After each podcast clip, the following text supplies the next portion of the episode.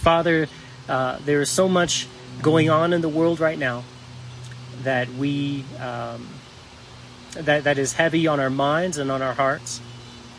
But Lord, our spirit needs communion and fellowship with you more than anything. Lord, you are the only thing that will truly transform and uh, this world and, and give value to each and every person. You are the Savior. You are the Messiah.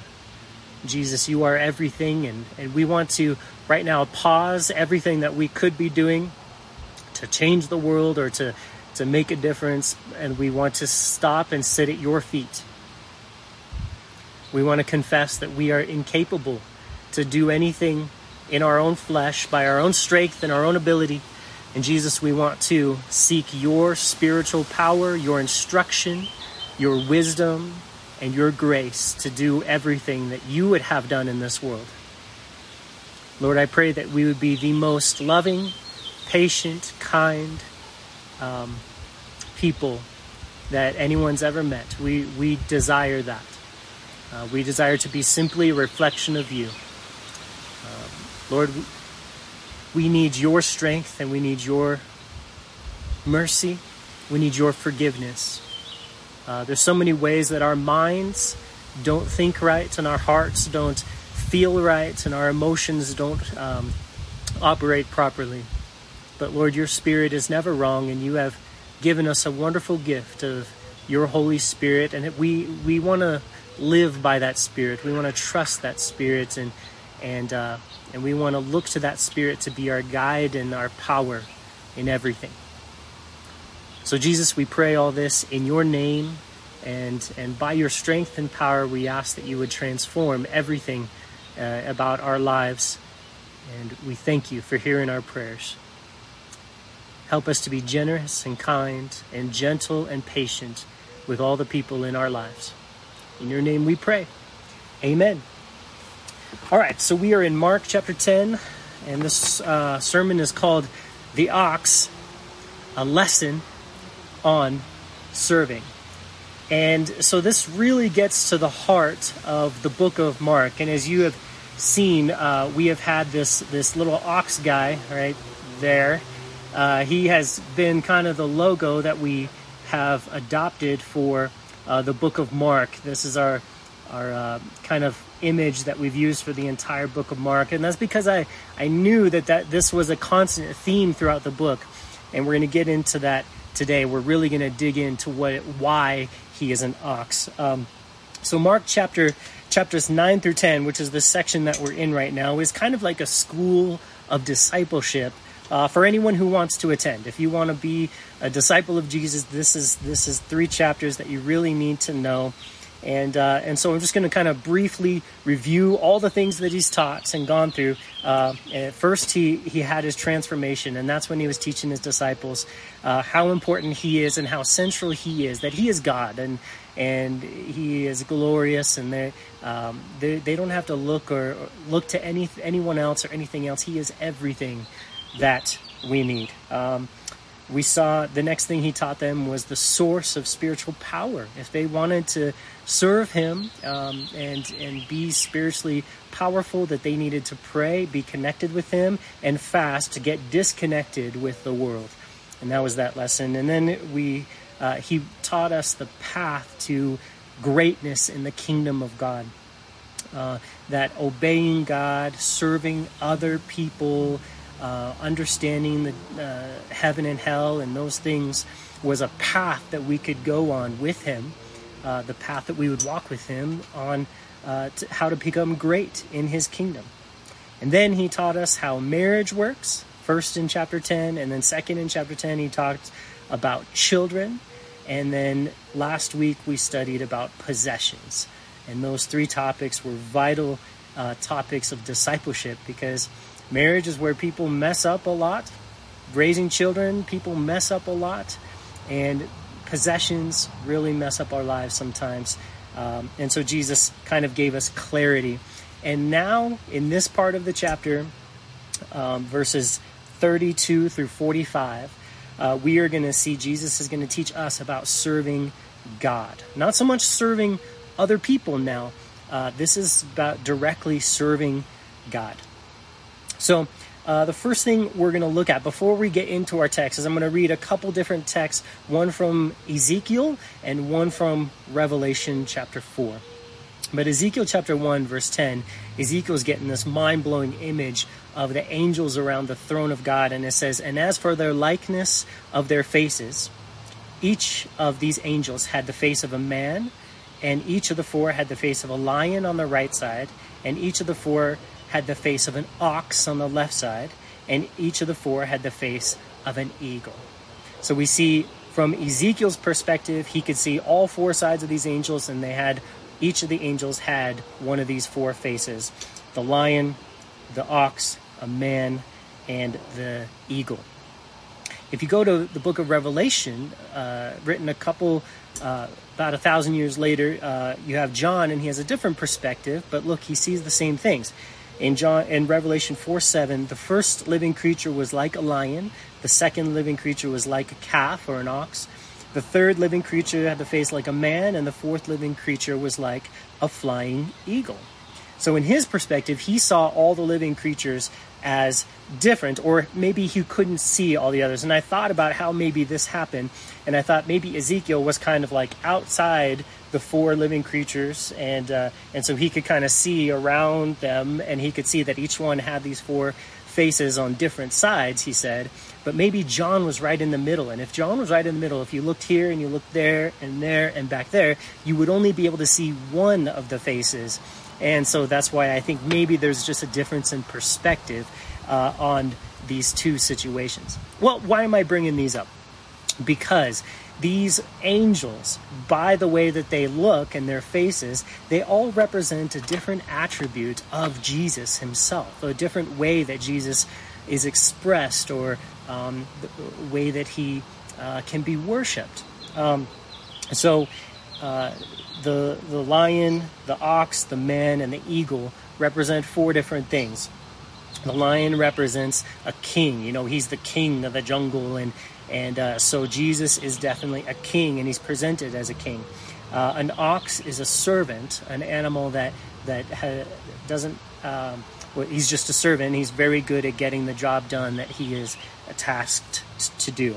Uh, and then a man, Jesus became a man. Uh, that is certainly a part of his attribute that needs to be understood. And then finally, an eagle uh, is a symbol of divine. It can eagles can fly and soar, and they're glorious, and and that's a, a, picture of God Himself. Jesus is God, so Jesus is the King of the Jews. He's a king. Period. Uh, he's a servant. He's a man, and he's God. And it just so happens that the four Gospels that we have each take one of those images, and uh, for their uh, the, the entire book it presents Jesus mainly as that uh, character. Uh, so in the book of Matthew, Jesus is seen as the king of the Jews. And you, we will study Matthew another time, but through the whole book, you can see his kingliness uh, emphasized in that book. Our book is, is Mark that we're studying, and it shows Jesus as an ox or as the servant. He uh, has received a Messiah job, and he is going to serve God in that job, and that's what we're going to be talking about today. Uh, briefly, Luke presents Jesus as man. He's called the Son of Man many times in the book of Luke, and it shows his humanity. Luke was a doctor, and he's always talking about physical things that, that Jesus was doing and actually a man. And the book of John shows that Jesus was God or the eagle, you could say. And so as we go on to study each one of those, I'm going to put one of those animals as the kind of the character uh, in our logo when we're when we're studying those. And I just like that because I'm kind of artistic in that way. So this book shows that Jesus is the ox the servant Messiah. Uh, and what that means is that there was a job to do. And we've looked at this before, but in Isaiah chapter 11, the first five verses of it, it gives the job of the Messiah, the job description. He's, he's going to heal people, he's going to deliver people, he's going to, um, you know, save people. And all of that, go, it was the job description, and Jesus was here serving God by accomplishing these certain tasks, and mainly by saving men, by healing them, by setting them free, by doing everything that we needed him to do to be our Savior. Like an ox is getting the job done. And uh, it will culminate in him giving his life for them. And it's, it's very interesting that in the Old Testament, oxes were many times sacrificed. Their blood was, was given uh, to forgive sins. So Jesus knows how to serve God better than anybody, anyone. Uh, he is a perfect servant, and he's going to teach us today uh, how we can serve God today, how we can partner with Him, how we can also become a servant of God. And you are not going to like it. You're not going to like it. Well, let me rephrase that. Your flesh is not going to like it because it's going to go against everything we naturally think and everything we naturally are. Serving God is the opposite of what we normally think. And the way that our flesh wants to live and this deep seated desire to be something great, serving God takes an axe and just chops down that tree, and there is no way that we can uh, continue to think the same way about serving God. So, are you ready to have Jesus blow your mind yet again on another topic, like he has with marriage and and children and um, and possessions? Uh, uh, right now, I think that Jesus is going to blow our mind. So, um, let's get started. Chapter 10, verse 32. Now, they were on the road going up to Jerusalem, and Jesus was going before them, and they were amazed, and they followed and were afraid. So, right here, why are his disciples amazed and afraid? He uses two words in the Greek that are very powerful, and they stress how uh, amazed and how afraid uh, these guys were. And basically, it is blowing their minds that Jesus is marching straight towards his enemies and his sure and certain death. You see, what's been going on is that the Pharisees have basically promised Jesus that the next time they see him, they're going to destroy him. So going to Jerusalem was a bad idea according to the flesh. And right now that's all the disciples have. They they are living by the flesh. They are using their mind, their will and their emotions to make decisions, and that is not the Holy Spirit and that's not how Jesus is making decisions. Uh, so right now they think it's a bad idea. And if you want to be safe, it is a bad idea. And so one thing we see right off the bat is that serving God is not safe. And if safety is our idol, if we worship safety and we only want to be safe, then serving God is not for you uh, because it is not safe. The Jewish leaders, like I said, they have promised to kill Jesus. Everyone knows it. The threat's been made, the lines have been drawn in the sand, but Jesus doesn't care. Jesus doesn't care because Jesus does care about dying. He cares about two things. Jesus doesn't care about their threats because he cares about two things. The first thing is he cares about us. He knows what we need. And he knows he is going to give what we need. And what we need is his life sacrificed and slaughtered on the cross to pay for our sins. He cares about us. And so, it, even though caring about us will mean his own death, he is super willing to do that. The second thing he cares about is Jesus cares about his Father and the will of his Father. His Father's will is going to be accomplished, even though it will mean his own death.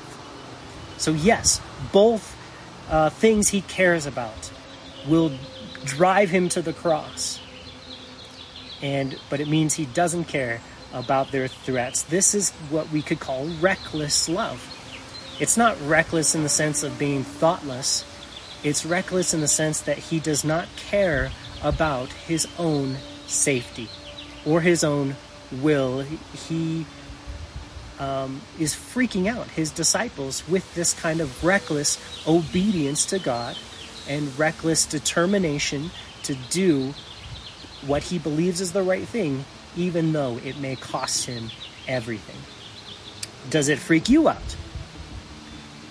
Are you amazed and scared? What will it cost you to serve God. Serving God is not for the faint of heart, and serving God does require bravery. When Joshua was about to lead the children of Israel into the promised land, God many times said, Joshua, be courageous and do not lose heart. Be courageous. Do not fear. And I think Jesus, who is the the, the one that Joshua um, illustrated, Jesus shows us what courage and bravery really is. It is being willing to obey even though it will cost me my life.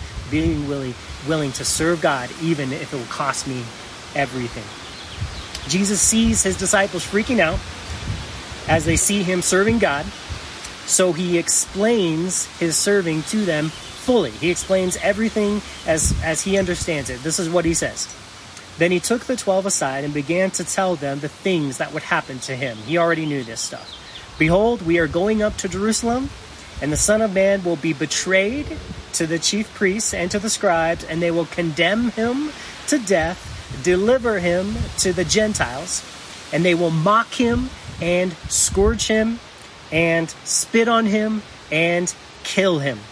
And on the third day, he will rise again. This is what is going to happen, absolutely. No one can stop it, and I am willing to do it, Jesus says, because I love you guys and I love my Father. And it needs to be done, and I am the hero here, guys. I'm the hero of the entire universe. All of Scripture in the in the Old Testament has, was written about me. All of the Scripture in the New Testament is looking back on me, and your whole life is going to be about me. I am the hero. I am the Messiah. That's what he is saying here. Serving God means you don't worry about being betrayed, killed, embarrassed, mocked.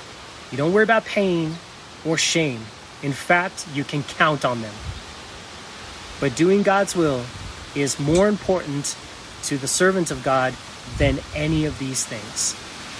So it goes on and continues. It says, Then James and John, the son of Zebedee, the sons of Zebedee, came to him saying, Teacher, we want you to do for us whatever we ask. So he says to them, What do you want me to do for you? Then he said to him, Excuse me, they said to him, Grant us that we may sit one on your right hand and the other on your left in, in your glory. But Jesus said to them, You do not know what you ask. Are you able to drink the cup that I drink and be baptized with the baptized that I am baptized with? And they said to him, We are able. So Jesus said to them, You will indeed drink the cup that I drink and be baptized with the baptism or be with the baptism I am baptized with you will be baptized. But to sit on my right hand and to, on my left is not mine to give but it is for those for whom it has been prepared. Now what James and John show us here is that being a servant goes against everything that we think and feel naturally okay? Obviously they they want a position of glory and honor okay? So james and john illustrate for us what it means to misunderstand what being a servant is. I'm not going to give james and john a hard time here because this is the way that i think and feel naturally too. And this is the way that you think and feel naturally. They illustrate it perfectly exactly what our flesh thinks and how it works uh, I'm going to give you three ways that they do this for us. Number one, they don't know what it means to follow Jesus or serve God. They are shallow and superficial. And that's what our flesh is and how our flesh works all the time. It's getting a little windy here. Sorry. I hope it's not messing up the audio too bad. Uh, but these guys are shallow and superficial. Uh, disciple to them means a position of honor and glory. Um, and to Jesus, being a disciple, being a servant means it's, it's a servant life. It's the life of an ox who just does a job, does what their master commands them to do. So the flesh wants glory and approval, and an ox just does its job. A servant of God just does its job. The second way that they illustrate the way our flesh works is they have an inflated opinion about their own importance. And you know this that Christian leaders, any Christian, falls into this all the time. This is the snare that the devil sets to trap us, and he is really good at tricking us into thinking that we are really important. And he works overtime on Christian leaders and Christian pastors uh, to get them to think that it's their ability, their just them existing is why God is able to do this or able to do that, or it's because of their gifts that people are being transformed or anything like that. And and the truth is, um, Christian leaders fall for this all the time.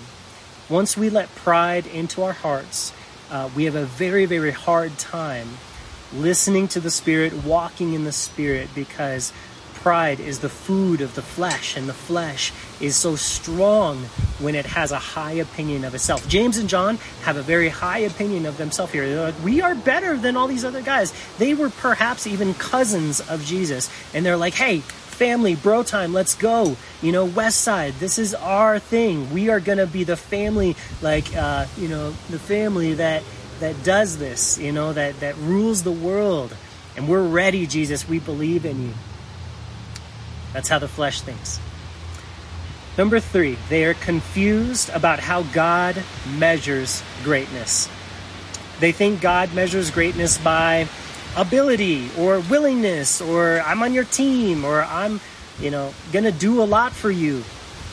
When he actually measures it by humility and faith, invisible attributes that that actually reflect the glory away from myself onto Jesus. This is why we we stress humility and faith in everything that we teach at church. Because it is the way.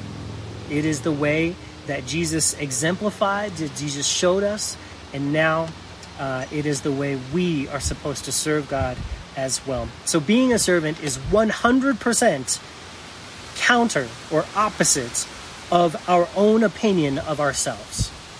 We think we are important, we think that God's kingdom needs us, when in fact, um, it's about reflecting the glory away from us and humbling ourselves, being becoming like an ox. You see, self and flesh wants to be served. Self wants to be safe. Self wants to be honored. And serving God abandons all three of those ideas for the opposite. And I want to show you that uh, from Philippians chapter 2. And we've studied this before, um, but I'm going to re- refresh your, your thinking on this Philippians chapter 2, verse 5, he says, Let this mind be in you, which was also in Jesus Christ, who being the form of God, did not consider it robbery to be equal with God. So, so Jesus is in this very high state. He doesn't have to be humble. He's God. He can be worshiped. He can be, you know, he should be prideful. But it says this, but he made himself of no reputation, taking the form of a bondservant, coming in the likeness of uh, men, and being found in appearance as a man, he humbled himself and became obedient to the point of death, even the death of the cross. So, just simply, Jesus shows us what it means to humble ourselves before God and to serve God. He, he says he has eh, no reputation, which means he has no thought of self image. If you're going to serve God, you cannot worry about what people think of you. And uh, maybe you do want the position of of exalted leader, that's flesh. Serving God can never be about that. No reputation. Jesus didn't even uh, consider, he took no thought of self image. Uh, secondly, says he became a bondservant, which means he, he had no thought of self will. He said, I'm a bondservant. I choose to serve God for my life and do his will always and my will never. Even at the last, in the Garden of Gethsemane, he says, Not my will be done, but your will be done. No thought of self will. He identified with others. No thought of self importance. What a timely word that is with all the racial tension in our in our world. The solution is no thought of self importance. No thought of self. That he identified with others. He became a man. You know, he took this phrase, walk a mile in another man's shoes he took that and he actually put on our skin, put on our bodies, put on our weakness, and he lived an entire 33 years in our condition. He was obedient to death, it says, which means he had no thought of self preservation. That is the ideal, the perfect servant, is these things no thought of self will, no thought of self image, no thought of self importance, and no thought of self preservation. Well, the other disciples are not very excited to hear that James and John have asked Jesus about this. When the ten heard it, they became greatly displeased with James and John, probably because they didn't think of asking him about this first. But Jesus called them to himself, and he said to them, You know that those who are considered rulers over the Gentiles lord it over them, and their and their great ones exercise authority over them. Yet it shall not be so among you. For whoever desires to become great among you shall be your servant, and whoever desires to be first shall be slave of all. For even the Son of Man did not come to be served, but to serve, and to give his life as a ransom for many. See, Jesus actually doesn't correct their desire to be great. Their desire to be great was not the problem. Um, it was their strategy of how to become great that was the problem. Jesus again explains the way of the kingdom of God. He says, Watch what I'm doing. I am the greatest and I am serving everybody. Jesus explains that the way to greatness, in God's eyes, the way to be a great servant is humility and faith, not authority and ability, or authority and self confidence. Those are not the way that God has designed. Yet, it's crazy to think that when we see churches and we look at churches all, all the time, we see great structures of authority and great um, acts of self sufficiency. And that is not the way that Jesus says is greatest. William Lane uh, is, a, is a great commentator, and he comments on this verse and he says, The reversal of all human ideas of greatness and rank was achieved when Jesus came not to be served, but to serve. Jesus gives himself as the perfect example of serving God with humility and faith. So we have some application here. If he serves, then we must serve if we're his disciples. If he gives his life and gives everything, then we must give. If he stoops down in humility, then we must stoop down. You want to be a disciple of Jesus? You want to be a follower of Jesus? This is the way. Serve God with your whole heart as a bondservant. How? How are we going to do this? Well, Jesus gave his life for us. We didn't deserve it.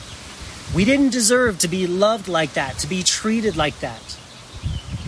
Now we serve God in the same way. We give our lives to serve those around us.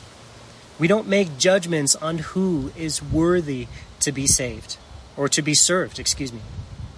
We serve everyone, no matter how they treat us, no matter how unkind or unloving or unworthy they are.